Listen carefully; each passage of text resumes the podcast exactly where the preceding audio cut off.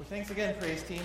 Not just for the music, but for leading us in worship. Amen. Amen. That's what we're here to do today: is to worship, uh, worship our God who deserves it.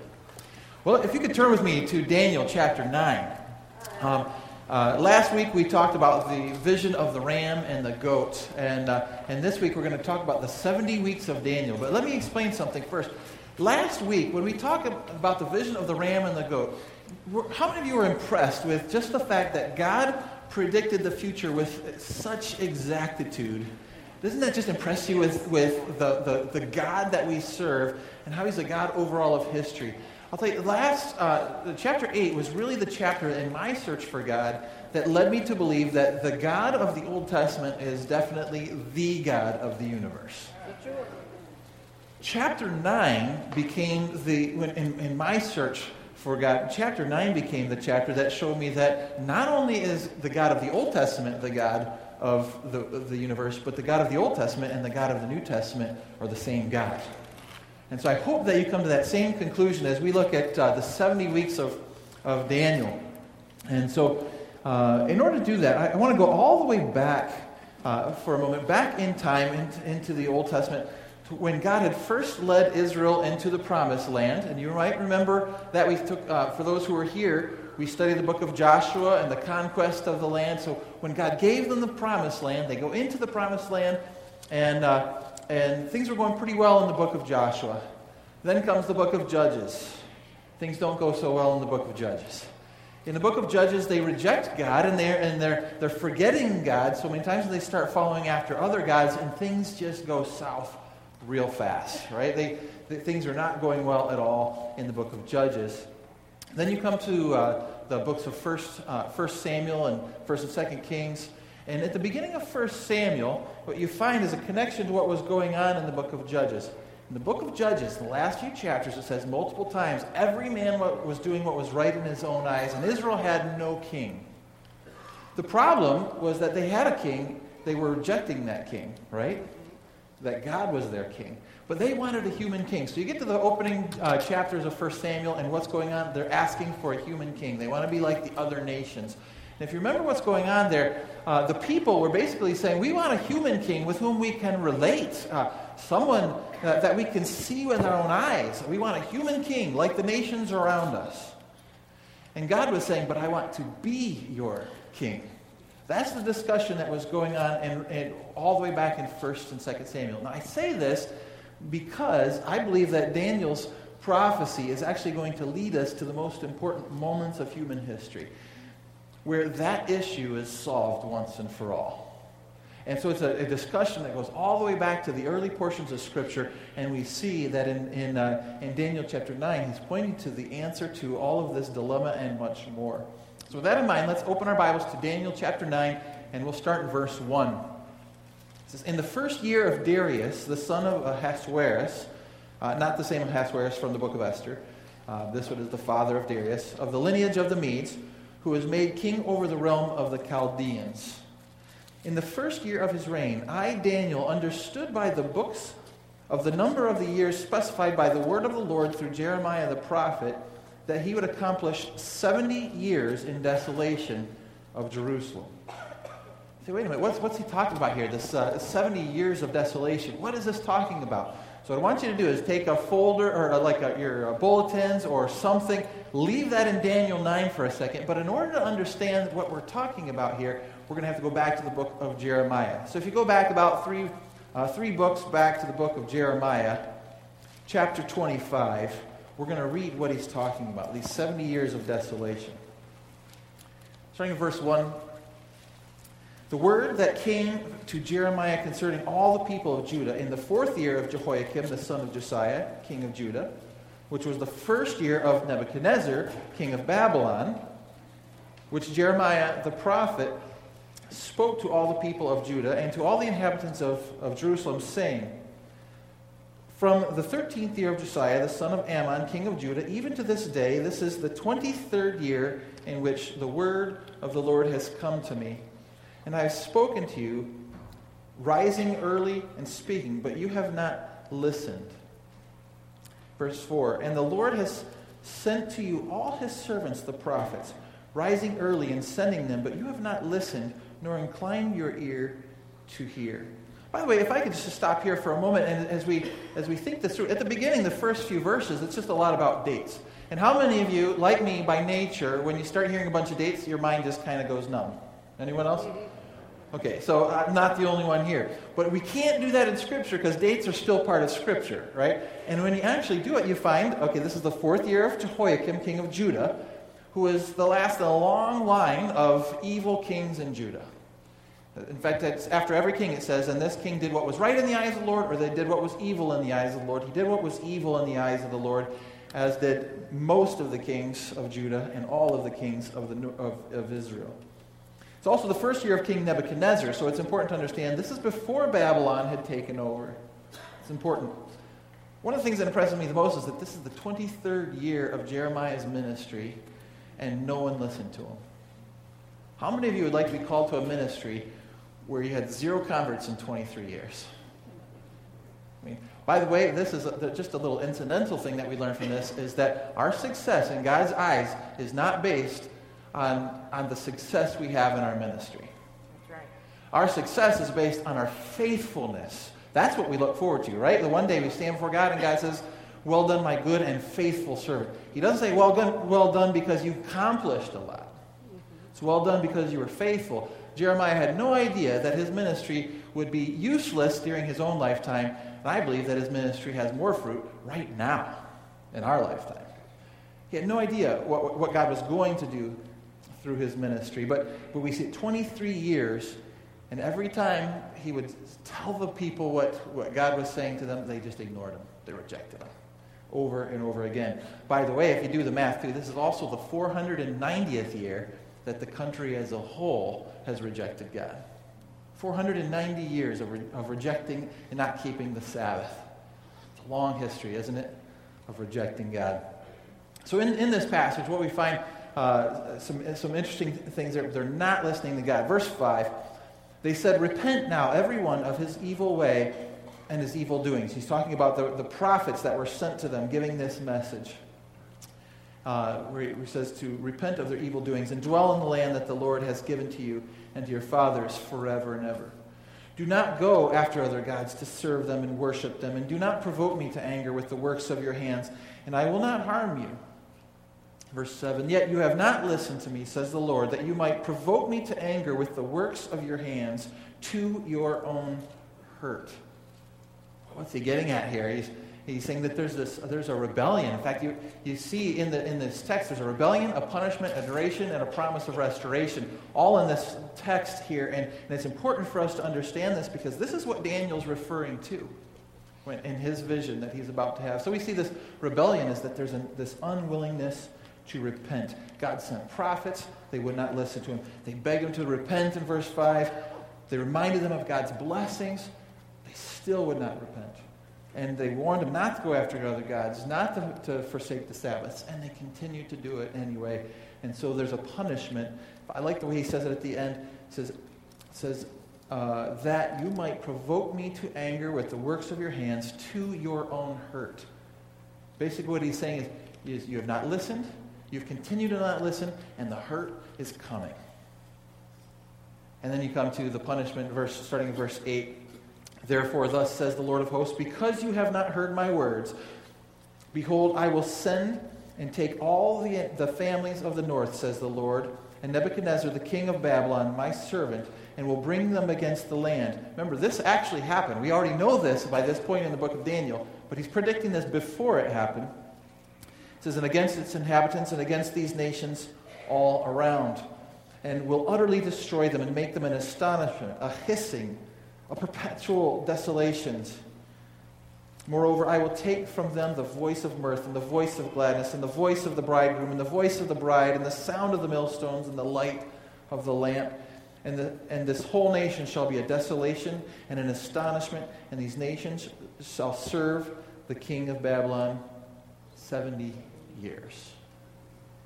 What we find is there's the punishment was that there was going to be a captivity. They were going to be taken into captivity by the Babylonians. This is predicted before it happened. And the duration would be 70 years. Now, why 70 years? You know, is it just a number that God pulled out of a hat? I don't actually believe that. I, I think that the reason why is because if you do the math, when you look at the dates, how many years have they been rejecting God? 490 years. 490 years they were supposed to be keeping the Sabbath day. That's one day a week. Uh, the word Sabbath means seven. And it's the seventh day of the week that they were supposed to separate and worship God, and instead they're following other gods. Now, if you do the math, if you have one day out of the week for 490 years, how many years does that add up to be? So, that 70 years. I think that what God was saying to them is, is okay, you've rejected me for 490 years. You haven't followed my Sabbaths for all this. I want my Sabbaths back. And I'm going to take them. And God takes his Sabbaths back and he puts them all together. When you add all those Sabbath days together, what you come out with, 70 years. Uh, that's my take. And so for 490 years, they, they rejected him. But then read what we, what we find in verses 12 through 14 of Jeremiah 25. We read this. Then it will come to pass, when 70 years are completed, that I will punish the king of Babylon and that nation, the land of the Chaldeans, for their iniquity, says the Lord. And I will make it a, a perpetual desolation. So I will bring on that land all my words, which I have pronounced against it, all that is written in this book, which Jeremiah has prophesied concerning all of the nations. For many nations and great kings shall be served by them also, and I will pay them according to their deeds and according to the works of their own hands. So, what's the, the we have this promise of restoration that he would punish Babylon after 40 years. This goes all the way back to that covenant that God made with the father of the Israelites, Abraham. And he made this covenant in Genesis 12. He said, you will, I will make a great, great nations out of you, and those who bless you, I will bless, and those who curse you, I will curse. And he's saying, I am going to allow the Babylonians to come in and take over, but even then, I'm going to punish them. Why? Because I am keeping my covenant with Abraham. Don't we, isn't it great to have a God who keeps his covenants? And there's no human on the planet that keeps his word 100% of the time, but there's a God uh, who, who does. And that's what he said. He's given this promise of restoration. Now let's take all of this back to, to, uh, to Daniel chapter 9 and look at this one more time. He says, In the first year of the reign, I, Daniel, understood by the books the number of the years specified by the word of the Lord through Jeremiah the prophet that he would accomplish 70 years in desolations of Jerusalem. So he's doing the math. Daniel's doing the math and he's saying, Wow, you know what? When I do the math, it's almost time. This is exciting. I mean, 70 years is up. Maybe this is the end of the desolations, right? and so what does he do? He does what we learned that Daniel always does. And we see this last week. He goes to pray. And we, find this beautiful prayer starting in verse 3, going through verse 19. Let me, let me begin to read a little bit here. Then I set my face toward the Lord God to make requests by prayer and supplications with fasting, sackcloth, and ashes. And I prayed uh, to the Lord my God and made confession and said, and from there he breaks into this prayer of restoration, of this prayer of repentance that is beautiful from, from verses 4 to 19. Now, as I started studying this uh, this week, I found there's so much beautiful stuff in this prayer that I, I it's worth an entire week looking at that prayer. So, uh, not next week because it's Resurrection Sunday, but, uh, but the following week, I'm going to come back and look at that prayer. But I want to read some, some excerpts from that prayer right now to help us understand the context of what's going on here. So, let's look at verse 16. And just listen to the heart of Daniel's prayer.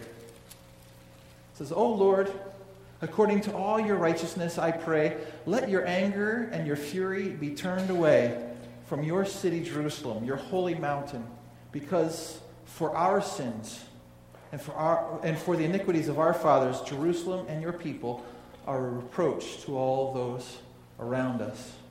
Now, therefore, our God, hear the prayer of your servant and his supplications, and for the Lord's sake, cause your face to shine on your sanctuary, which is desolate. O oh my God, incline your ear and hear Open your eyes and see our desolations in the city which is called by your name. For we do not present our supplications before you because of our righteous deeds, but because of your great mercies. That's a beautiful sentence right there. Verse 19 O Lord, hear. O Lord, forgive. O Lord, listen and act. Do not delay for your own sake, my God. For your city and your people are called by your name what a beautiful, pro- what a beautiful prayer. And, and you know, there, I do have to say, I find one problem with this prayer. You have to be careful saying you find a problem with anything that's found in Scripture, right? But I found one problem with this prayer, and I think it's okay because I think God found the same problem with the prayer, and that is that Daniel is the only one praying it. What we don't find, we don't find, I'm sure there were probably some other individuals out there who were praying it. I'm sure Shadrach, Meshach, Abednego, I'm sure that they were probably praying something similar. Um, but as a whole, as a nation, you don't find this outpouring of, of, of repentance and prayer. You find it from Daniel. And again, what we find in, in history is when, when the nation it rejects God, God, God treats the nation as a nation. But those who are faithful, God does does great things through them anyway. And that's exactly what we see happen in Daniel's life, right? That's exactly what we see when Daniel makes him, works his way up into the, to the upper ranks of two uh, different empires. Um, even though Israel was, was in, in struggle. Here, that's the issue here, though. As a country, they were not repentant. And this is where it gets interesting. This is where chapter 9 gets really interesting. Look at verse 20. Now, while I was speaking, praying and confessing my sin and the sin of my people Israel, and presenting my supplication before the Lord my God for the holy mountain of my God. Yes, while I was speaking in prayer, the man Gabriel, whom I had seen in the vision at the beginning, being caused to fly swiftly, reached me about the time of the evening offering. And he informed me and talked with me and said, Oh, Daniel, I have now come forth to give you skill to understand at the beginning of your supplications, the command went out, and I have come to tell you, for you are greatly beloved. Therefore, consider the matter and understand the vision. Wow. So he gets another visit from Gabriel. The same Gabriel who was able to explain what was going on in the visions or that, that he had had earlier that he gets this visit from Gabriel and says, I'm going to give you skill to understand something. You're going to understand something that is not humanly possible for people to understand, but you are going to have this, this understanding of what's going on. And then here's what he says, verse 24 70 weeks are determined for your people and for your holy city to finish the transgression, to make an end of sins, to make reconciliation for iniquity, to bring in everlasting righteousness to seal up vision and prophecy, and to anoint the most holy. He comes in and, and uh, he, he tells them there's 70 weeks. That's why we call this the 70 weeks of Daniel. Now, when we say 70 weeks, it's important that we understand something. In Hebrew, the word for week is just seven, right? That's the same word, Sabbath. So we have the, the word Sabbath means seven, which is why the seventh day of the week is called the Sabbath day. And uh, uh, in English, we call it Saturday, but in, uh, in Spanish, they still say sábado, right? So um, it's the Sabbath day, it's the seventh day. Now, 70 weeks here, literally then, in Hebrew, is 70 sevens, right? 70 sevens. You had two different kinds of Sabbaths that, that you hear in Scripture. Uh, you have uh, the Sabbath day, which is the seventh day of the week, and then you also have the Sabbath year, which would be the seventh year on the calendar. So the question is here: is he saying that now this has turned into 70 or 490 days, or is this turning into 490 years? Right? Saying you you had 70 you had 70 years, but now it's 70 sevens. Little bit 70 times seven. I think it's very clear in the context when we start to, to read what's going on. He's talking about 490 years. 490 years. To do what? To finish transgression, to make an end of sins, to make reconciliation for iniquity, to bring in everlasting righteousness, to seal up vision and prophecy, and to anoint the most holy. To anoint the most holy.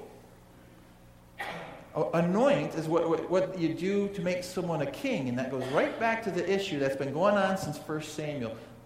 People want a king with whom they can relate, a human king, and God wants to be the king. And He's saying, at this point, we're going to anoint, that means to make someone the king, we're going to anoint whom? The most holy. Somehow, God's going to resolve this issue. Somehow, God's going to, going to, to resolve this issue because it's going to be God who is king. And somehow, we're yet going to have a human king too. It, how is he going to do all this? And that's why he points to what he does in this period of 70 weeks, 490 years. So, uh, so what, what happens here is now we had the 70 year period of desolation that was, that was uh, destined for, for Israel because of their sin. Now, the 70 years has now become 490 years. Now, how many of you think, wait a minute, that doesn't seem, that doesn't seem right? Because didn't God say it would happen for 70 years? And if God said 70 years, it's going to be 70 years, right? However, to answer that question, we have to go even further back in the Old Testament. So keep a finger here in Daniel. Let's go all the way back to Leviticus, right? The third book of the Bible Genesis, Exodus, Leviticus, chapter 26. This was written when they had left Egypt and they were on their way to the promised land. And he was talking about what, what, how they should live when they enter the promised land. And this is what we read Leviticus 26, verses 1 through 4. It says, You shall not make idols for yourselves, neither a carved image nor a sacred pillar shall you, you rear up for yourselves nor shall you set up an engraved stone in your land to bow down to it, for I am the Lord your God. You shall keep my Sabbaths and reverence my sanctuary. I am the Lord.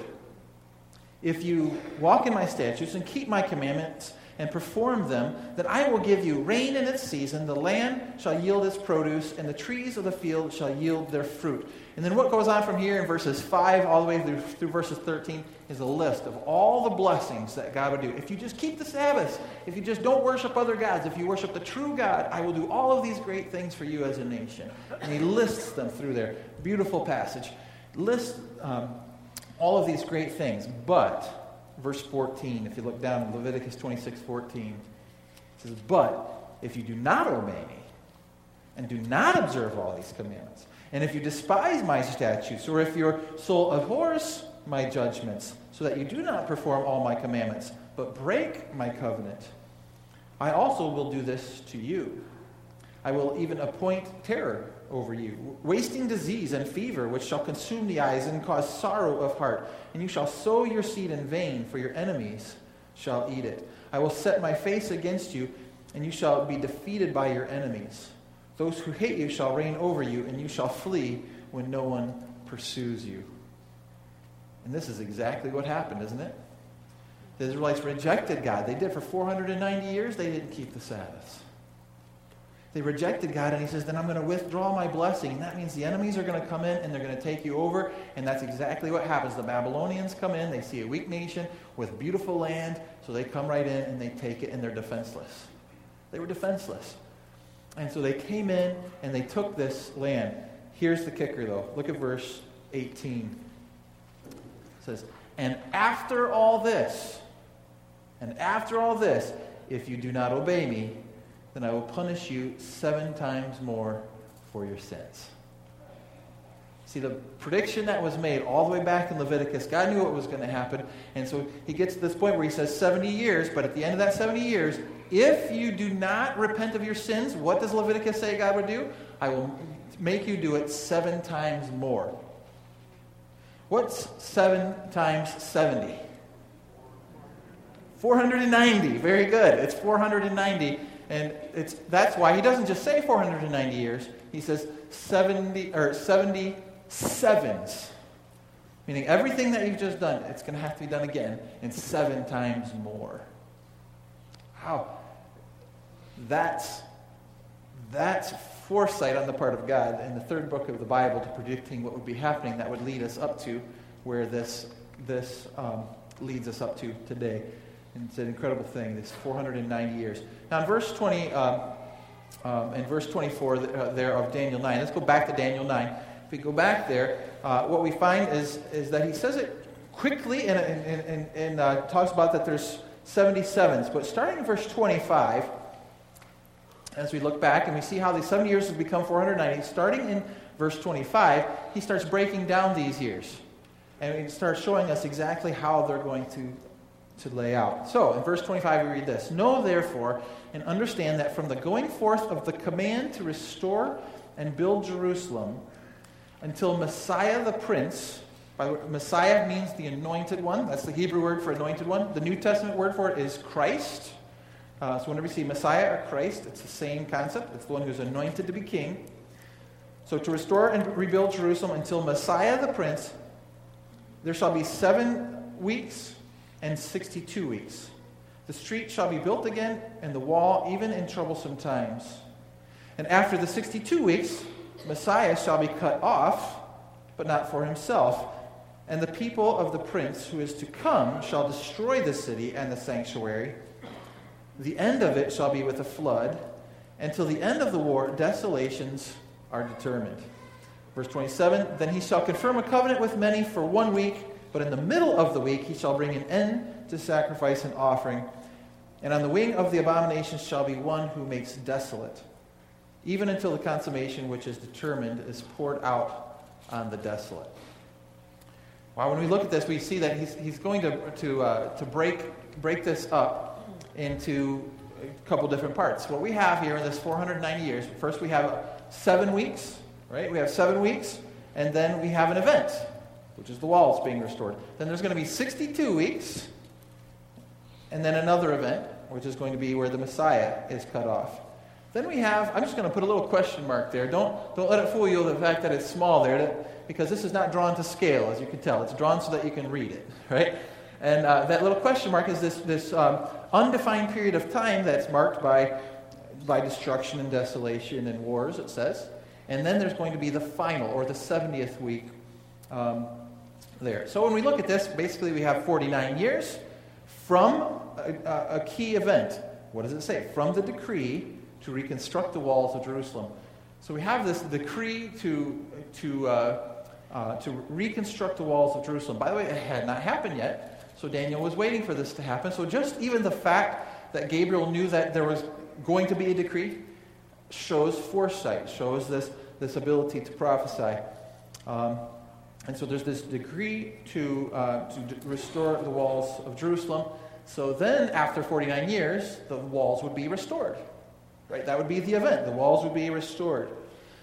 Then you've got 434 years predicted. That's a pretty specific number. Until what? 434 years until Messiah the Prince. So that means until the Messiah, the, the, the one who is anointed to become the king, shows up on the, on the scene. Where? In Jerusalem. So we're talking about for, for the Messiah to show up in Jerusalem 434 years. After those 62 weeks, the Messiah would be cut off. That's the event. The Messiah would be cut off. Then we have this period of time of uh, it's marked by desolation and wars and different things going on, and uh, and we see that happening. It doesn't say how long that's going to be. It just says that after that, one that once that all comes to an end, there'll be one week. Um, so that's a seven-year period of time. And it talks a little bit more about what's going on there. You know what I think is really cool about this is that we, we look at Dan- Daniel is now predicting events that are recent enough in our history that we can have dates to those events. And our calendars, we can match our calendars up with the calendars that the, the, the Jews had and that the Babylonians had, and we can start looking at dates because the decree did go out to restore the walls of Jerusalem. And on the first of Nisan, in a year that would make it March 5th, of the year 444 BC on our calendars. March, March 5th, 444 BC. So we can actually look at that and start finding the date and say, well, then let's look at what actually happens in history, right? To me, I find this very fascinating when we start looking at what, what goes on in history because from that date, guess how long it took? Because it said that it would happen in troublesome times. And rebuilding the walls was a troublesome thing, right? Just read Nehemiah sometime. We, we looked at, guess how long it took to restore the walls in Jerusalem? Anyone got a guess? It's, it's right there. 49 years. It happened exactly as it said. And the walls were restored, and, and 49 years later, that alone would be a, a, an incredible prophecy, would it not? To say there's going to come a, a, decree, it's going to be restored, and it's going to happen, and it's going to happen, it's going to take 49 years. This is going to happen. That alone would be something else. Um, but then we see that there's 434 years until the Messiah. 434 years to the Messiah. And then it says that the Messiah would be cut off. And then it talks about an evil ruler entering the scene. In fact, it goes on to say that the evil ruler would confirm a covenant, and at three and a half years, oops, let me go back. And three and a half years, he would end all sacrifices, and then the whole thing ends with the consummation of everything. And that's where we have the end of sin, we have eternal righteousness, and everything from that point on. That's detailed, is it not? How many of you would admit your heads are spinning a little bit right now? Right? Yeah, my, yeah, I'm looking at this. My head spins. I say, wow, how, I mean, how can you make predictions that, that specific um, and, and just get it right? But that's exactly what we find, that's exactly what we find going on. And remember, uh, what would the result of all of this be? When all of this ends and you have the consummation of all things, what we find 70 weeks are determined for you, for your people, and for your holy city to finish transgression. Saying, I'm dealing with something bigger than just Israel. I'm finishing transgression. That applies to you and me. To make an end of sins, to make reconciliation for iniquity, and to bring in everlasting righteousness, and to seal up vision and prophecy, and to anoint the most holy. Where does it end? It ends with the most holy being anointed as our king. Imagine that. We want a human king with whom we can relate. Guess what? Jesus became a human being for our sakes. But God says, I want to be your king. Jesus never left behind his deity. Jesus is 100% God and 100% man. Predicted. And I say, but how do we know from history? Well, let's take a look at that. If we do the math uh, here for a moment, um, uh, as, we, as we look at it, um, let me, let's, let's zoom in on this next part that's, that's important. Verse, verse 25 says, Know therefore and understand that from the going forth of the command to restore and re- rebuild Jerusalem until Messiah the Prince, there shall be seven weeks and 62 weeks. So when we, we look at the math, we say, okay, seven weeks plus 62 weeks. This isn't tough math, right? It gets a little tougher in a second. But um, how many weeks is that? 69 weeks, right? 69 weeks out of the 70. 69 weeks if you, if you look at that in years, comes out to 482 years, right? 482 years. Um, that comes out to 173,880 days on the Jewish calendar, also on the Babylonian calendar. And so that's what it comes out to one, uh, 173,880 days. So the, the question for us is what, what happened from the start date? Because we have a start date of March 5th, 444 BC. So we look at our calendars and we can say, what happened in Jerusalem 173,888 days after March 5th? So if you do the math, uh, based on the, the Jewish calendar compared to ours, uh, what you find is the final date would be March 30th of 33 AD. What happened on March 30th of 33 AD? Anyone, any historians know? So we'll have to look at it. Well, well let's look at it in, in Scripture. Because you know what? We don't have anything in Scripture that says, um, here's what happened that date, but we do have a dated event close enough to that date. In fact, if you look at, uh, we don't have to turn there, but in Mark 14 12, um, it was the first day of the Feast of Unleavened Bread. And you might remember that that was a special day for Jesus and his disciples.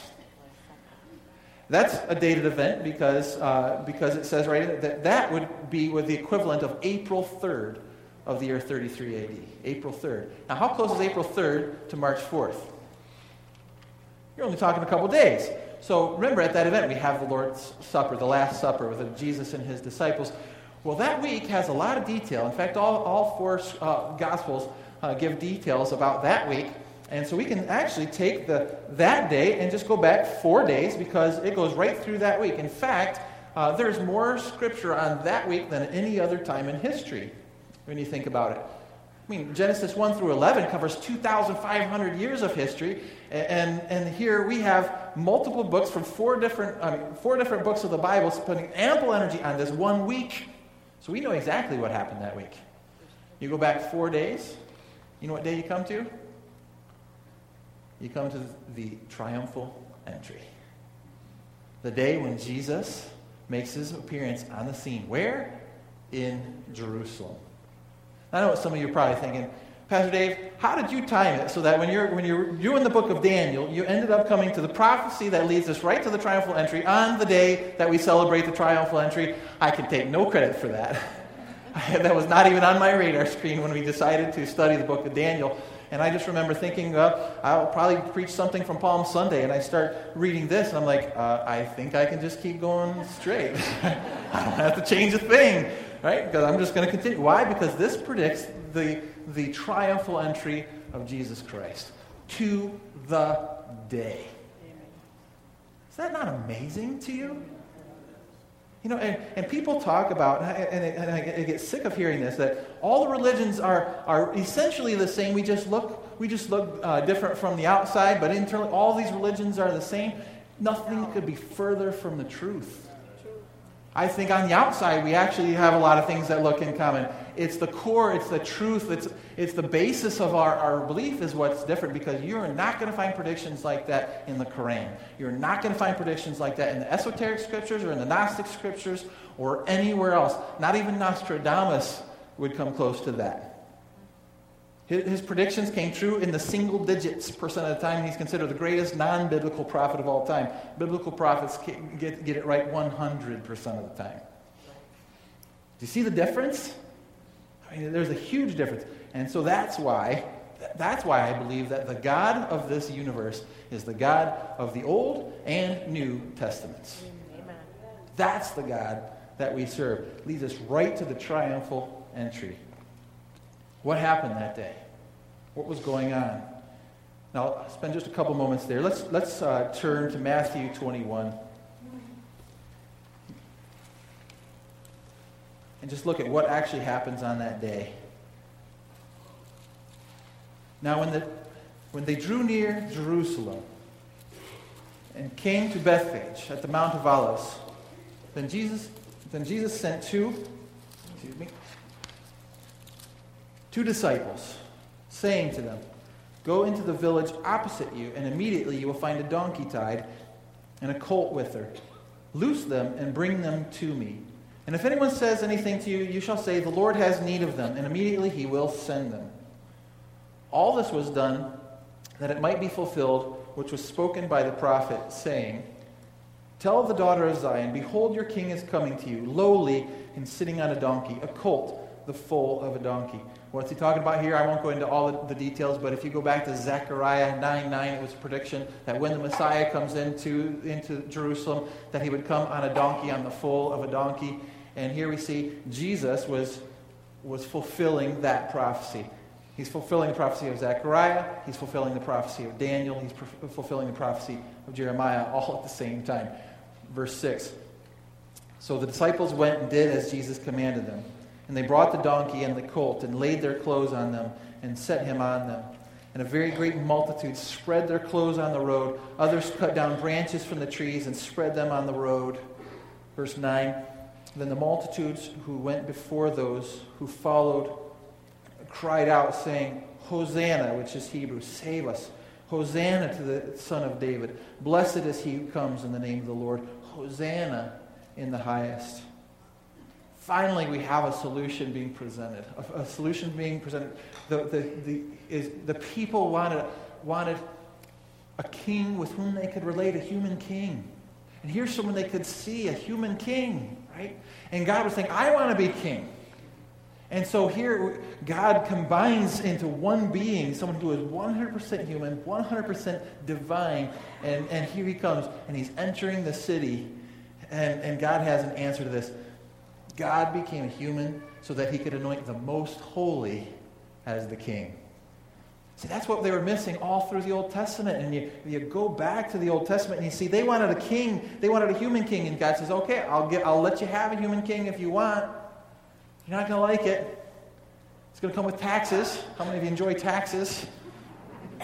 It's going to come with all sorts of things. And they go, and you read in the, in the in first and second kings. You read it and, and you, you hear over and over again and this king did what was evil in the eyes of the lord and this king did what was evil in the eyes of the lord and this king did what was evil in the eyes of the lord. On occasion in judah you'll hear this king did what was right on the, in the eyes of the lord. Yes. And then his children would do what was wrong in the eyes of the lord. And and, and, and you find it, you get to the point where Israel gets carried off by the Assyrians and Judah gets carried off by the Babylonians. Why? Because they, they refused to repent and, Eh, why? Because they're serving a human king when God has always called us to serve the divine king.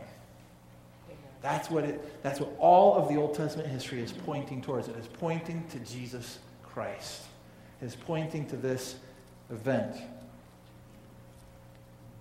To me, I would have loved to have seen the, all of the Jews, all the people gather on that day. If they had done the math, they could have done that. They could have said, Who's going to enter Jerusalem today on the foal of a donkey, right? On this day, um, fulfilling the prophecies of Daniel, Jeremiah, and, and actually there's other, other prophecies being fulfilled. Who else could it be? Who else could it be? But instead, this is probably the saddest portion of the triumphal entry narrative to me. Look at verse 10 and 11. And when, when he had come into Jerusalem, all the city was moved, saying, Who is this? It's a great question. Verse 11. So the multitude said, This is Jesus, the prophet from Nazareth of Galilee. Does that answer cut it? I mean, they're all excited. I mean, they see Jesus, but remember, this is the multitude. Who was crucifying Jesus in, a, in less than a week? The multitudes. And here are the people, and I think that the reason that they could actually go from, from save us, Hosanna, Hosanna in the highest, to just a week later saying, crucify him, crucify him, is because they didn't know the answer to that question who is this? And they gave the wrong answer. Is he just a prophet? I mean, yeah, he's a prophet. Is he from Nazareth? Yeah. Is he from Galilee? Yes. But that's not the answer. The answer is that he is the Messiah. He is the anointed one. He is the one that's called to be king. Now, we, ought, we, we know from reading the book of Daniel that they're not going to accept him right away. In fact, it says the Messiah will be cut off, right? There's going to be a time of desolations, and then there will be an evil ruler who puts himself in the same place. We call that the Antichrist, and we'll, we'll get to the Antichrist, especially when we get to the book of Revelation. We see all of that taking place right here. We see it happening right here, where the people reject. The people didn't know who he was. They didn't understand him for who he is. Which leads me to one question, and here's our, here's, here's our application for today. It's this I'm going to ask you this one question Will you recognize him for who he is? Will you recognize him as more than just a prophet? See, I think that the, the, the people, the multitudes, were saying, hey, here's a guy who, who's a prophet. He's able to heal the sick, he's even raised the dead. He's, he's able to do great many miracles. Let's bring him. Yeah, of course we're going to bring him in. And so what they do is they, they, they, in a sense, they create, they create Jesus in their own image. They want Jesus to be what they wanted him to be. And that's been the problem since the beginning. It's been the problem since Cain and Abel. Well, we want to come to God on our own terms. And here, they didn't understand the glory of what Jesus actually was. He is the answer to all the prophecies. He's the answer to this big dilemma between how we bridge this gap between God who's up there and us down here. Because Daniel was right. We're sinners and we don't deserve it. And what Daniel, and we'll, read, we'll, we'll look more into that uh, when we when we go into two, week, two weeks from now, we'll look at that. It has nothing to do with our deserving. It has everything to do with God being willing to send his son to us. And he wasn't done yet. It wasn't enough for him to just be accepted by the people. He had a job to do, and that job was to die on a cross because he wasn't there just to save Israel. He was in there to put an end to transgression, to put an end to all sin, and to create everlasting righteousness. We can't do that on our own because we're sinners. But what we do is recognize that Jesus accomplished that for us when he died on the cross. And I'm glad he didn't just stay there. He rose from the dead Amen. On Resurrection Sunday, which we'll be celebrating in one week. It's the pinnacle of human history. Everything before that was leading up to that moment. Everything after that points back to that moment when Jesus Christ came. And God answered that question The question that I have for you will you recognize him for who he is? Or, or are you going to have Jesus be whatever you want him to be? Because that didn't work out so well for the multitudes. Mm-hmm. The majority of people, historically and in the future, the, the majority of people, they don't mind Jesus as long as they can tell you who Jesus is going to be.